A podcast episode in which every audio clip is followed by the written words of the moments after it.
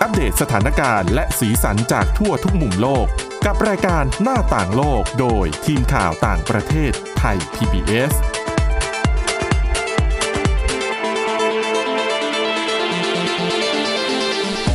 สวัสดีค่ะ ต้อนรับคุณผู้ฟังเข้าสู่รายการหน้าต่างโลกนะคะ อัปเดตเรื่องราวสถานการณ์และสีสันจากทั่วทุกมุมโลกกับทีมข่าวต่างประเทศไทย PBS นะคะ ติดตามฟังกันได้เช่นเคย ผ่าน www.thaipbspodcast.com หรือแอปพลิเคชัน podcast ต่างๆ ค้นหาคำว่าหน้าต่างโลกนะคะ ฟังกันได้ทุกที่ทุกเวลาค่ะ วันนี้อยู่กันกับคุณทิพย์ตะวันธีรนัยพงศ์คุณจารุพรโอภาสรัฐและดิฉันวินิษฐาจิตกรีค่ะ สวัสดีค่ะ สวัสดีค่ะ วันนี้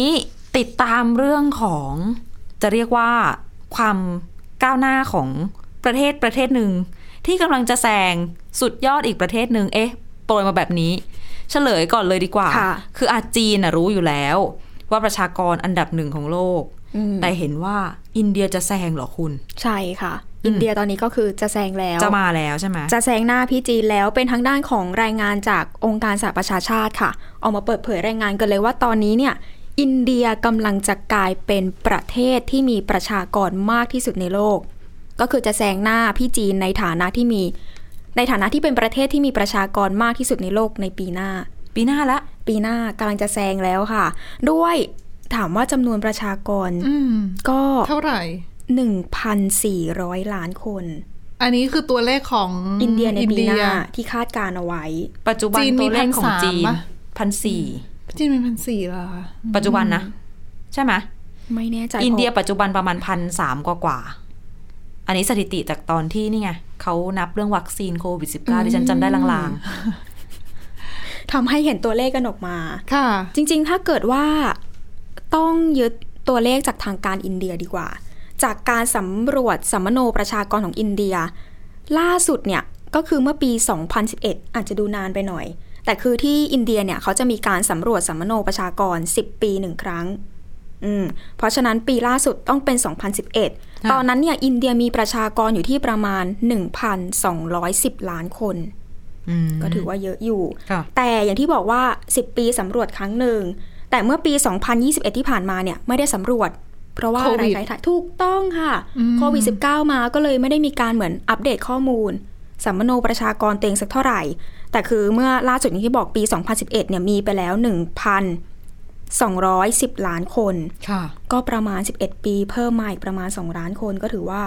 รวดเร็วอยู่นะคะ ค่ะ ขณะที่จีนเองก็ต้องออกมายอมรับนะคะ ว่าตอนนี้ประเทศตัวเองเนี่ย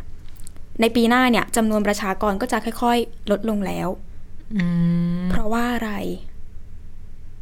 โควิด -19 ก็ไม่ใช่อะ ไม่ใช่ เพราะว่าเรื่องของนโยบายคนจีนไม่ค่อยมีลูกกันเดี๋ยวนี้ ถูกต้องค่ะ ซึ่งจริง ๆ จีนเองก็บอกว่าเร็วกว่าที่คาดการไว้เหมือนกัน อืม เออนโยบายที่บอกว่าให้มีลูกคนเดียวเนี่ย จริง ๆ จีนเองก็ยกเลิกไปตั้งแต่ปี 2016 แล้ว เออเราก็เห็นว่ายกเลิกมาตั้งนานแล้ว แต่ตอนเนี้ย มาแล้ว เรื่องของนโยบายไม่ได้มีผลแล้ว เพราะว่าจีนเป็นประเทศกำลังพัฒนาที่กำลังก้าวขึ้น คือจีนเป็นมหาอำนาจด้านเศรษฐกิจแล้วก็เจอเหมือนกับกับดักของหลาย ๆ ประเทศที่เป็นประเทศที่มีการเติบโตทางเศรษฐกิจอะคือประชาชนไม่ยอมแต่งงานมีลูก ถูกต้องค่ะ เออแล้วสังคมสูงวัยจีนก็กำลังมานะคะ ด้วย อืม ประกอบหลายอย่างก็คือตั้งแต่ปี 2016 นี่ก็คือยกเลิกนโยบายลูกคนเดียวไปแล้ว แล้วก็มีการแนะนำให้คู่รักของประเทศตัวเองเนี่ย มีลูก 2 คนขึ้นไป อืม แต่ก็ เพื่อรักษาจำนวนประชากรแต่ก็ไม่ น่า มี น่าจะช้าเกินไป เราเลยได้ยินข่าวไงว่าจีนรัฐบาลจีนพยายามที่จะอ่ะจัดจัดไอ้เนี่ย matchmaking อ่ะ อ่าใช่ จับ ค่ะ คู่ให้ประชาชนหนึ่งสองมีนโยบายต่างๆ ที่ช่วยในเรื่องของการเลี้ยงลูก ช่วยในเรื่องของลดภาระค่าใช้จ่าย ลดภาระงานให้กับแม่ อืม ดึง หรื ดู อ ด ว่า ใจเหรอ ใช่ ใช่ใช่ เป็น ค่ะ คือจูงใจให้คนแต่งงานมีลูกกันเยอะ ๆอ่ะแต่ ให้ ว่า งบประมาณมาเลยว่าอ่ะลูกคนนี้ได้เท่าไหร่ ลูก ใช่ คนที่สองได้เท่าไหร่ช่วยค่า อ่า เลี้ยงดูตอนแรกเกิดเทั้งเท่าไหร่ ใช่ แต่ก็เหมือนจะช้าเกินไปถึงขั้น บวกกับนโยบาย มีลูกคนเดียวถึงเวลา คนเราอยากจะมีลูกคนเดียวสุดท้ายก็ต้องเลือกลูกผู้ชาย อ๋อ ส่วนมากไว้สืบสกุลกัน หมายถึงในอดีตใช่ไหม ใช่ พอมีลูกผู้ชายอย่างเดียว ไม่มีผู้หญิงออกมา สัดส่วนไม่ไม่เท่ากัน ไม่ไม่เท่ากันใช่ นำเข้าในคุณเดินทางไปประเทศ มันเกิดขึ้นแล้วเราเคยนำมาเล่าให้ฟัง ใช่ เมื่อเมื่อนานมาแล้วเนาะที่ส่งออกเจ้าสาวไปจีนอะ เจ้าชาว เจ้าสาว เจ้าสาวค่ะเจ้าสาว แต่อาจจะเป็นเรื่องอื้อฉาวได้ อืม โอ้ เออ ก็มีก็มีบ้างที่แบบว่าชายจีนเองก็ต้องไปแต่งงานกับหญิงต่างชาติ ใช่ใช่ อืมแต่ก็นั่นแหละค่ะ เหมือนกับว่า ต่อให้ยกเลิกนโยบายนั้นมานานแล้วแต่ก็ช้าเกินไป จนอินเดียก็แซงหน้าขึ้นมา ค่ะ นอกจากนี้ไม่ใช่แค่ ประชากรอินเดียที่กำลังจะขึ้น เขาเรียกว่ามีมากที่สุดในโลก ไปดูจำนวนอันนี้บ้าง ประชากรโลก องค์การสหประชาชาติก็ออกมาคาดการณ์เหมือนกันค่ะว่า ประชากรโลกเนี่ยจะแตะถึง 8,000 ล้านคนแล้ว อืม ไม่ต้องถึงสิ้นปีนี้ด้วย แค่ประมาณวันที่ 15 พฤศจิกายนนี้ โอ้โหรอ ใช่ค่ะ จะแตะถึง 8,000 ล้านคนแล้ว และจะเพิ่มขึ้นอีก เป็นประมาณ 8,500 ล้านคน ในปี 2030 สองพันสามสิบ อีกประมาณ 8 ปี ฉันนับนิ้วอยู่ เดี๋ยวนะเป็นเท่าไหร่นะ จาก 8,000 นะคะ 8,000 ล้านจะเป็น 8,500 ล้านคน บวกอีกห้าร้อยล้าน ภายใน ภายใน 8 ปี อืม เยอะอยู่เหมือนกันนะคะ นอกจากนี้ไปอีกค่ะ ยังไม่สุด จะเพิ่มขึ้นไปถึง 1,400 ล้านคน ภายในสิ้นศตวรรษนี้ก็คือปี 2,100 ก็เหลืออีกประมาณ ไม่เป็นไรเดี๋ยวเรา เจ็ดสิบกว่าปี น่าจะอยู่ไม่ถึงกัน ไม่ไม่เดี๋ยวเราต้องย้ายไปอยู่ ดวงจันทร์ไงดาวอังคาร โอ้เขาไป แบ่ง ทำ แบ่ ฐาน ง สำรวจกันละ ใช่แบ่งคือช่วงเนี่ยจบศตวรรษนี้ก็เนี่ยแบ่งจำนวนประชากรไปอยู่ในอวกาศ เพราะว่าจบศตวรรษนี้อยู่ไม่ได้แล้วค่ะ โลกร้อนน้ำแข็งละลายน้ำท่วม เอยอะไรเอย แต่ประเด็นคือการเกลี่ยจำนวนประชากรมันไม่เท่ากันไง คือตัวเลขที่เพิ่มขึ้นแบบเนี้ยก็จริง แต่ถ้าคุณไปดูตัวเลขรายประเทศอะโอ้โห ญี่ปุ่นนี่ สัดส่วน คืออ อายุ คนใช่ไหม ใช่จำนวนประชากรลดลงนะ เกาหลี ใช่ ใต้เอยจีน ใช่ เอย ค่ะ เนี่ยก็ไม่เพิ่มขึ้นตาคือเอาง่ายๆสองคน ถ้ามีลูกหนึ่งคนก็สองเหลือหนึ่งอะ มันลดลงไปเรื่อย ใช่ จับคู่ลดไปเรื่อย ใช่ ๆ โอ้โห คือถ้าจะรักษาจำนวนประชากรเดิมก็ต้องสองอย่างน้อยสองอะแต่ตอนนี้ตัวเลขมันไม่ใช่อย่างนั้นไง ถูกต้องอย่างที่คุณทิพย์ตะวันบอก และอันนี้อันนี้คือสองคนที่ต้องแต่งงานด้วยนะ ใช่ค่ะ เพราะปัจจุบันเนี่ย สองคนไม่ได้แต่งงานไง มันยากเหลือ คือ เกิน ต้องมีห้าคนอาจจะได้แต่งงานสักคู่เดียวอะไรเงี้ย อืม อีกสามคนโสด ลอย ดั แพไป ดังนั้นเนี่ยสองคนที่แต่งงานกัน ต้องมีลูกให้ได้ห้าคนนะเพื่อรักษาจำนวนประชากร เอาอันเอาที่ไหนมาเลี้ยงก่อน เอาให้เทียบเท่าให้ได้ก่อน ยังไม่ต้องเพิ่มขึ้น ค่าใช้จ่ายแค่ค่าครองชีพเราในปัจจุบันน่ะ อืม มันก็ไม่ได้แล้วคุณ คือคุณลองนึกว่าค่าครองชีพก่อนหน้าที่จะเกิดเหตุสงครามแบบนี้ขึ้นแล้วเงินเฟ้อพุ่งสูงอะ่ะ อืม คนก็ปวดหัวกับเรื่องค่าครองชีพ ดิฉันว่า แล้อะ คนจีนก็คิดแบบนี้ รัฐบาลก็หานโยบาย อะไรมาจูงใจเงินอุดหนุนอะไรก็เถอะ แต่เด็ก สุด คน ท้าย นึง แล้วว่า อ่ะมันไม่ได้ไง อืม ค่าใช้จ่ายมันสูง ควรจะเลี้ยงให้ดี จริง ถูกต้องค่ะ ประเทศอื่นก็เหมือนกัน ที่ แต่ ชวนให้คนมีลูกแล้ว นั่นแหละไม่พ้น แต่จริงๆ ด้านผู้ช่วยเลขาธิการสหประชาชาติด้านการประสานงานนโยบายและกิจการระหว่างหน่วยงานเขาก็บอกนะคะว่า การเพิ่มขึ้นของจำนวนประชากรเนี่ย เป็นสัญญาณที่เป็นรูปธรรมของความสำเร็จ ในการปรับปรุงสภาพความเป็นอยู่ของผู้คนทั่วโลก ๆ อืม อันนี้ก็ คือถ้าคนไม่ได้กินดีอยู่ดีมากขึ้นอาจจะไม่มีลูกหรือเปล่า อืม หรือเปล่า ถ้าเกิดว่ามีเราต้องลำบากลงกว่าเดิม หรือว่าตัวเองต้องลำบากแล้วลูกที่ออกมาต้องลำบากด้วยอะ อืม เขาก็อาจจะตัดสินใจไม่มีได้ง่าย ๆ เลย แต่ นะ นั่นคือการเกิดจากการที่ครอบครัวมีการวางแผนนะคุณ อืม ปัจจุบันนี้ปัจจุบันนี้ การมีบุตรไม่ได้ทุกคนเกิดจากการวางวางแผนที่ดี อืม อาจ หลาย จะเป็น ครั้งก็ ใช่ เป็นอุบัติเหตุ อ่าใช่ ใช่ หรือบางที่บางประเทศ เป็นเครื่อง จ ข จะ อง ยั ความ จำป็น เชื่อ ก็มี เรื่องแรงงานก็ด้วย อ่ามีหลายปัจจัยในเรื่องของการที่จะมีบุตรสักหนึ่งคนอะไรเงี้ย ใช่ใช่ค่ะ แต่จริงๆที่บอกไปว่าแต่ละประเทศเนี่ยก็เขาเรียกว่าที่บอกว่าเพิ่มขึ้นก็ไม่ได้เพิ่มขึ้นเฉลี่ยกันทุกประเทศทั่วโลก อืม ก็คือมากกว่าครึ่งหนึ่งของจำนวนประชากรที่จะเพิ่มขึ้นจนถึงปี 2050 เนี้ยค่ะ จะไปกระจุกตัวอยู่แค่ใน 8 ประเทศเท่านั้น คือ ไม่มีไทยแล้วหนึ่ง อ๋อแน่นอนค่ะ ไทยเป็นสังคมสูงวัยนะ อืม อืม มีมีหนึ่งแน่ ๆ ก็คืออินเดีย ค่ะ อย่างที่เราบอกไปว่าจะต้องเพิ่มขึ้นแน่นอน มีคองโกค่ะ อียิปต์เอธิโอเปีย ไนจีเรีย ปากีสถาน ใกล้บ้านเราหน่อยฟิลิปปินส์แล้วก็สุดท้ายแทนซาเนีย อืม ก็ดูจะเป็นประเทศที่ไกลบ้านเราหน่อย ฟิลิปปินส์นี่ คนอายุน้อยอะ่ะ สัดส่วนเยอะนะ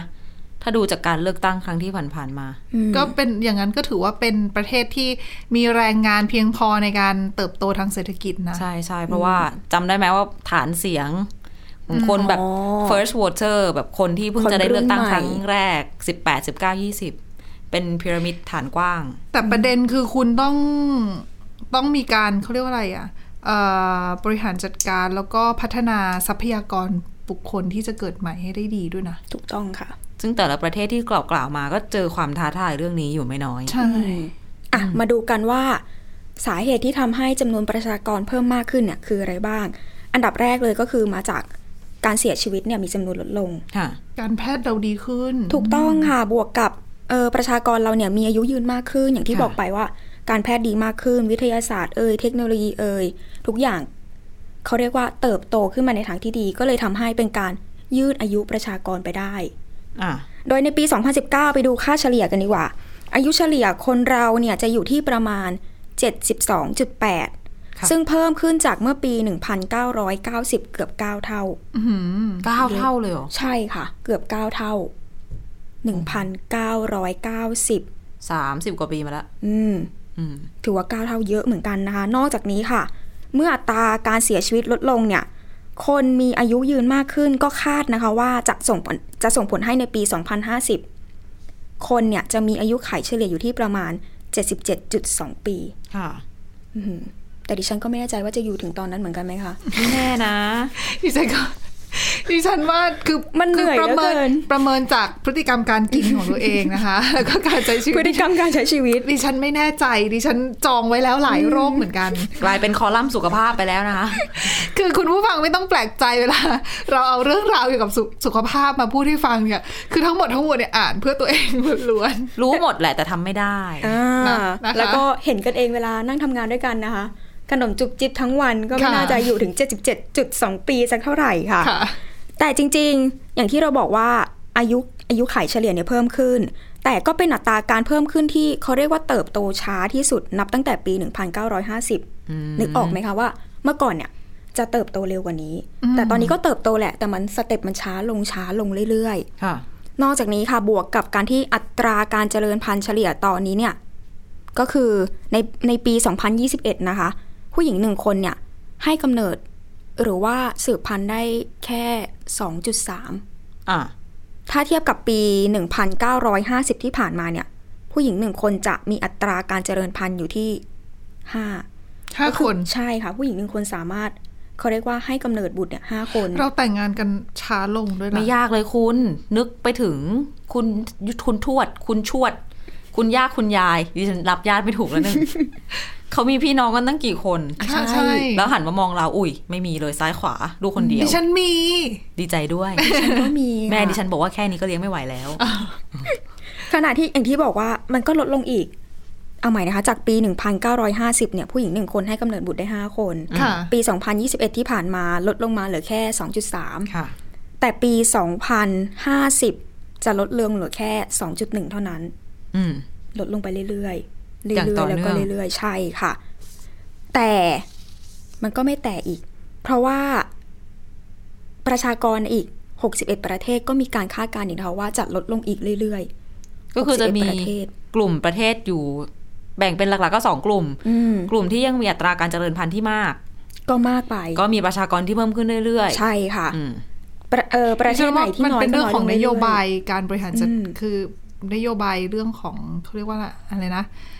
การวางแผนครอบครัวใน มันมีหลาย ในประเทศ อย่างด้วยแหละ นั้นๆด้วยนะ อืม หมายถึง เศรษฐกิสภาจพเศรษฐกิจ แต่ละประเทศ ใช่ อืม นโยบายที่รัฐบาลแต่ละรัฐจะสนับสนุนหรือว่าส่งเสริมให้แต่ละคนเนี่ยเขาเรียกว่าสามารถเลี้ยงดูบุตรตัวเองได้อีก การใช้ชีวิตด้วย อืม ปัจจัยพื้นฐาน ใช่ วั ก็ ฒ คน ง ธรรม ต้องทำเกษ ด้วยมั้ย ตรอ่ะด้วย ทุกอย่าง อืม สิ่งแวดล้อม สภาพบ้านเมืองทุกอย่างเลย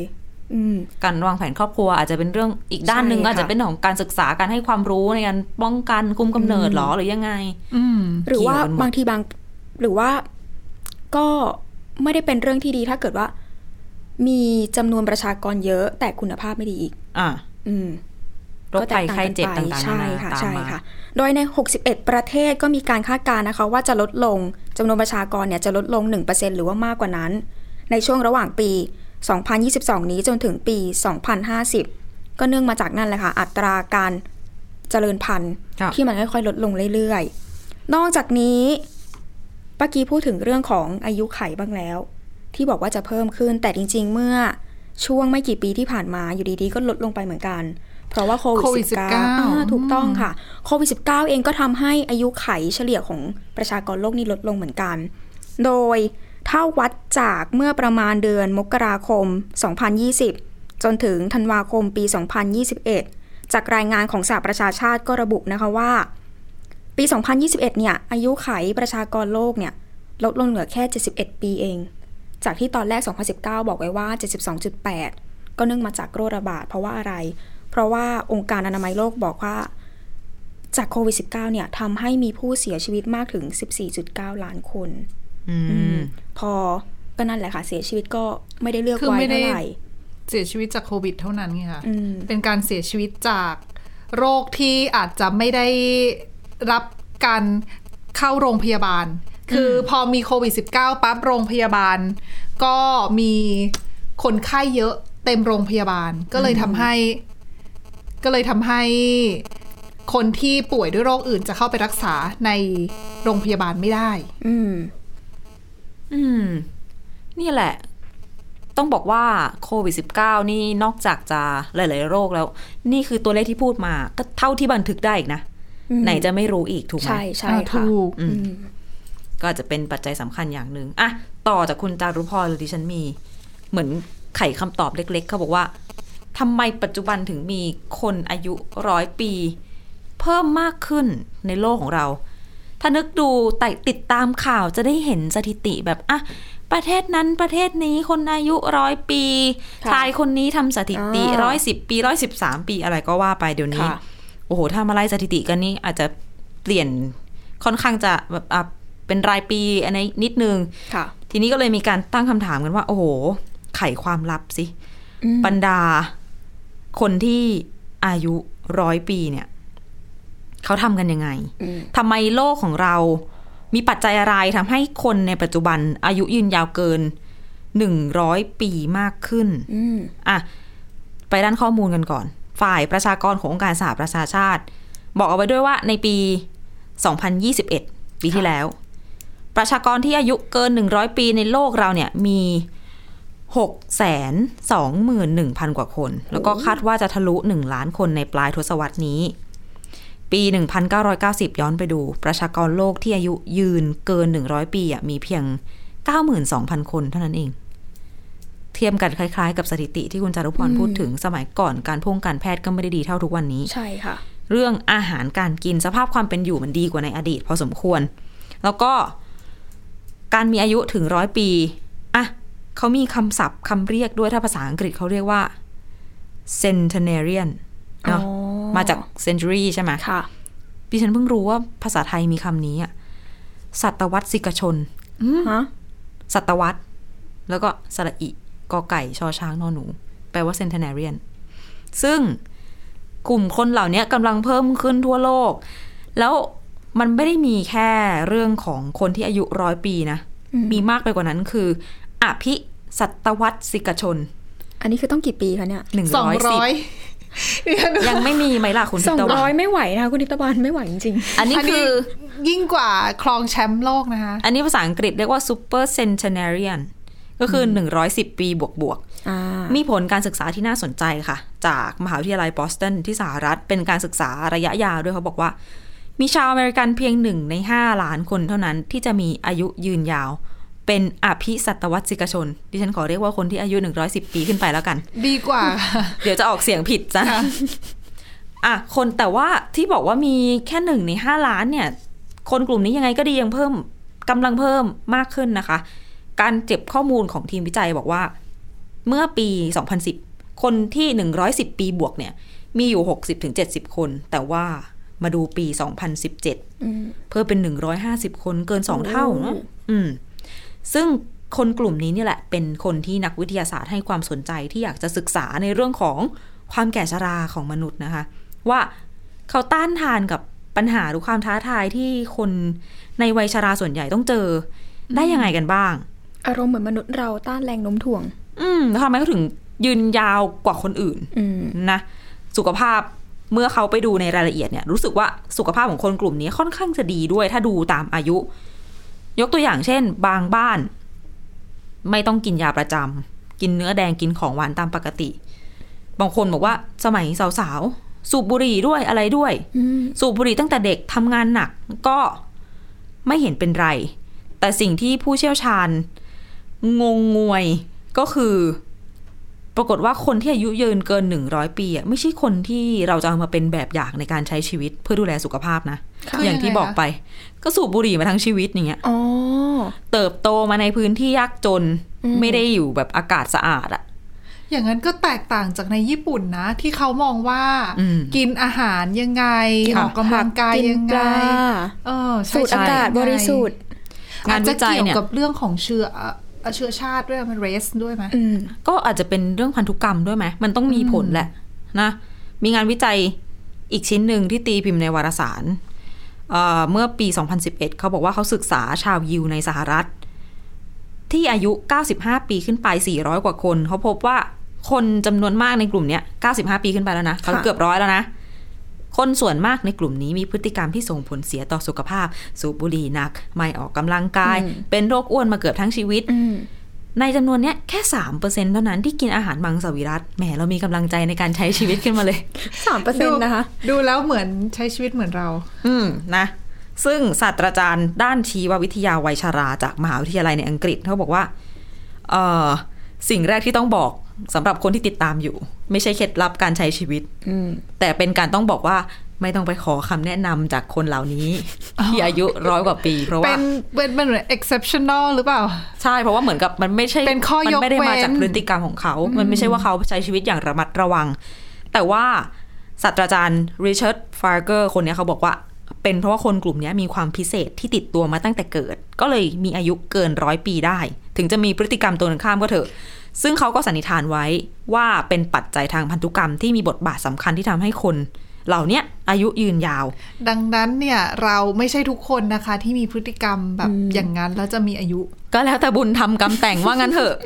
ดังนั้นเราต้องมารัก น่า ษา จะ สุ มี ข แต่ ภาพ กรรม แล้ว นะ ใช่ คะ ไหม ตัวดิฉัน อันนี้ก็คือเอาดังนั้นแปลว่าใช้ชีวิตได้ตามสบายเหรอ อ่ะก็อาจจะไม่ใช่เดี๋ยว เจ็บป่วยไปก็อาจจะเหนื่อยเจ็บ อืม รักษาเปลืองเงินอะไรอย่างนี้นะคะ ซึ่งอาจารย์ด้านนี้เขาก็บอกว่า คนเหล่านี้เนี่ยที่บอกว่าเป็นปัจจัยด้านพันธุกรรม เพราะว่าเขามีเกราะป้องกันตนเองจากความเสื่อมโทรมทางร่างกายที่เป็นผลจากความแก่ชรา แล้วก็ร่างกายเหมือนจะต่อสู้กับความเสื่อมถอยในร่างกายแบบนี้ได้ทั้งๆที่มีพฤติกรรมที่ไม่ดีต่อสุขภาพ ซึ่งปกติแล้วพฤติกรรมแบบเนี้ยจะทำให้คนทั่วไปอ่ะเสียชีวิตก่อนวัยอันควร แล้วก็พยายามอยู่ระหว่างการค้นหาข้อได้เปรียบที่ว่านี้นะ แต่ว่าผลยังไม่ได้ปรากฏชัดเจนอย่างที่คิด ก็เลยยังอยู่ระหว่างการศึกษากันต่อไปเลยต้องหาคำตอบกันต่อ ซึ่งคนที่มีอายุมากที่สุดในโลกที่เคยมีการบันทึกไว้แถมท้ายนิดนึง ไม่ถึง 200 นะคุณ อืม 122 ปี โอ้ดิฉันนึกว่า 130 บวกซะอีก ไม่ 122 ปีเป็นหญิงชาวฝรั่งเศส เสียชีวิตไปเมื่อปี 1997 ถือเป็นมนุษย์เพียงคนเดียว ที่ได้รับการรับรองอย่างเป็นทางการว่าอายุเกิน 120 ปี ค่ะ แต่ที่คุณบอกว่าอยากให้ถึง 130 นักวิจัยที่สหรัฐบอกว่า ภายในศตวรรษเนี้ยไม่เกินปี 2100 เนี่ย เราน่าจะได้เห็นมนุษย์ที่อายุยืนถึง 125ถึง130 ปีได้ โอ้ สอายุยืนขึ้นไปเรื่อยๆเรื่อยๆนะคะ อืม แต่ว่าดิฉันก็ยังสงสัยว่าคือถ้าสมมติอายุยืนแล้วอวัยวะภายในมันจะฟังก์ชันได้เหมือนเดิมหรือเปล่า ถ้ามันถ้าอายุยังยืนอยู่ ใช่ ข้างในก็ต้องทำงานได้สิ เพราะถ้าข้างในล้มเหล ถ้ายังหายว ใจอยู่ ก็ต้องไปสิ ถูกไหม แต่ก็ต้องมีอุปกรณ์ทางการแพทย์ในการช่วยเหลือหรือเปล่า คือคนสามารถจะมีชีวิตอยู่ได้ยาวนานเพียงได้แค่ไหน แต่ดิฉันเข้าใจว่า สำหรับอ พันธุกรรม วัยวะที่จะสามารถทำงานได้ อ๋อ แต่ถ้าอวัยวะข้างในอ่ะ ความเสื่อมถอยมันเกิดขึ้นมากจนเกินกว่าที่ร่างกายจะต้านทานไหวอ่ะ ก็คือต้องไปไง ดังนั้นถ้าเกิดอยู่ถึงก็แสดงว่าอวัยวะยังทำงานได้ปกติ แล้วหลายคนอายุยืนอะสมองเขาก็ยังได้อยู่นะ เราจะสังเกตเห็น ใช่ค่ะใช่ค่ะ โอ้ เรื่องพันธุกรรมจริง ๆ ก็ก็ดูไม่ยากเหมือนกับ อ่ะ บางคนอายุเท่ากันกับเราโหหน้าตึงมากเลย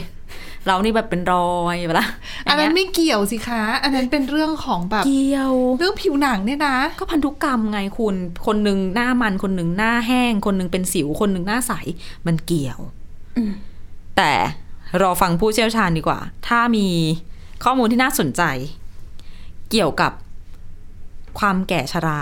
ในอนาคต เคล็ดลับต่างๆ จะเอามาฝากกัน แต่ย้ำกันให้ฟังอีกที อย่าไปถามคนที่เขาอายุเยอะนะคะ เขาอาจจะไม่ได้มีเคล็ดลับซะเสมอไป ไม่แต่ว่าเรื่องของอาหารการกินเราก็รู้กันดีอยู่แล้วไงอาหารเอ่ยการพักผ่อนให้เพียงพอที่สำคัญคือไม่เครียด อ่ะ เพราะว่าผู้สูงอายุหลาย ๆ คนก็บอกว่าเอ่ออายุยืนเนี่ยเป็นเพราะว่าไม่เครียด ค่ะ มีความสุขในทุก ๆ วัน พูดง่ายเนาะเหมือน ฉั ทำยาก เลยอะ ย้ำอีกทีพูดกันไปแบบนี้ไม่ได้บอกให้ไม่ดูแลตัวเองนะคะ ถูกค่ะ ดูแลตัวเองค่ะ มีสุขภาพที่ดียังไงย่อมดีกว่า อย่าให้มันเกิดปัญหาซะก่อนแล้วค่อยมาแก้ไขกันทีหลังนะ ถู คะ กต้องค่ะ และนี่คือเรื่องราวที่นำมาฝากกันสำหรับวันนี้นะคะ คุณผู้ฟังติดตามฟังรายการหน้าต่างโลก ผ่านแอปพลิเคชันพอดแคสต์ต่างๆ ค้นหาคำว่าหน้าต่างโลก หรือไปที่ www.thaipbspodcast.com นะคะ เรา 3 คนและทีมงานทั้งหมดลาไปก่อน สวัสดีค่ะ สวัสดีค่ะ สวัสดีค่ะ Thai PBS podcast. View the world via the voice.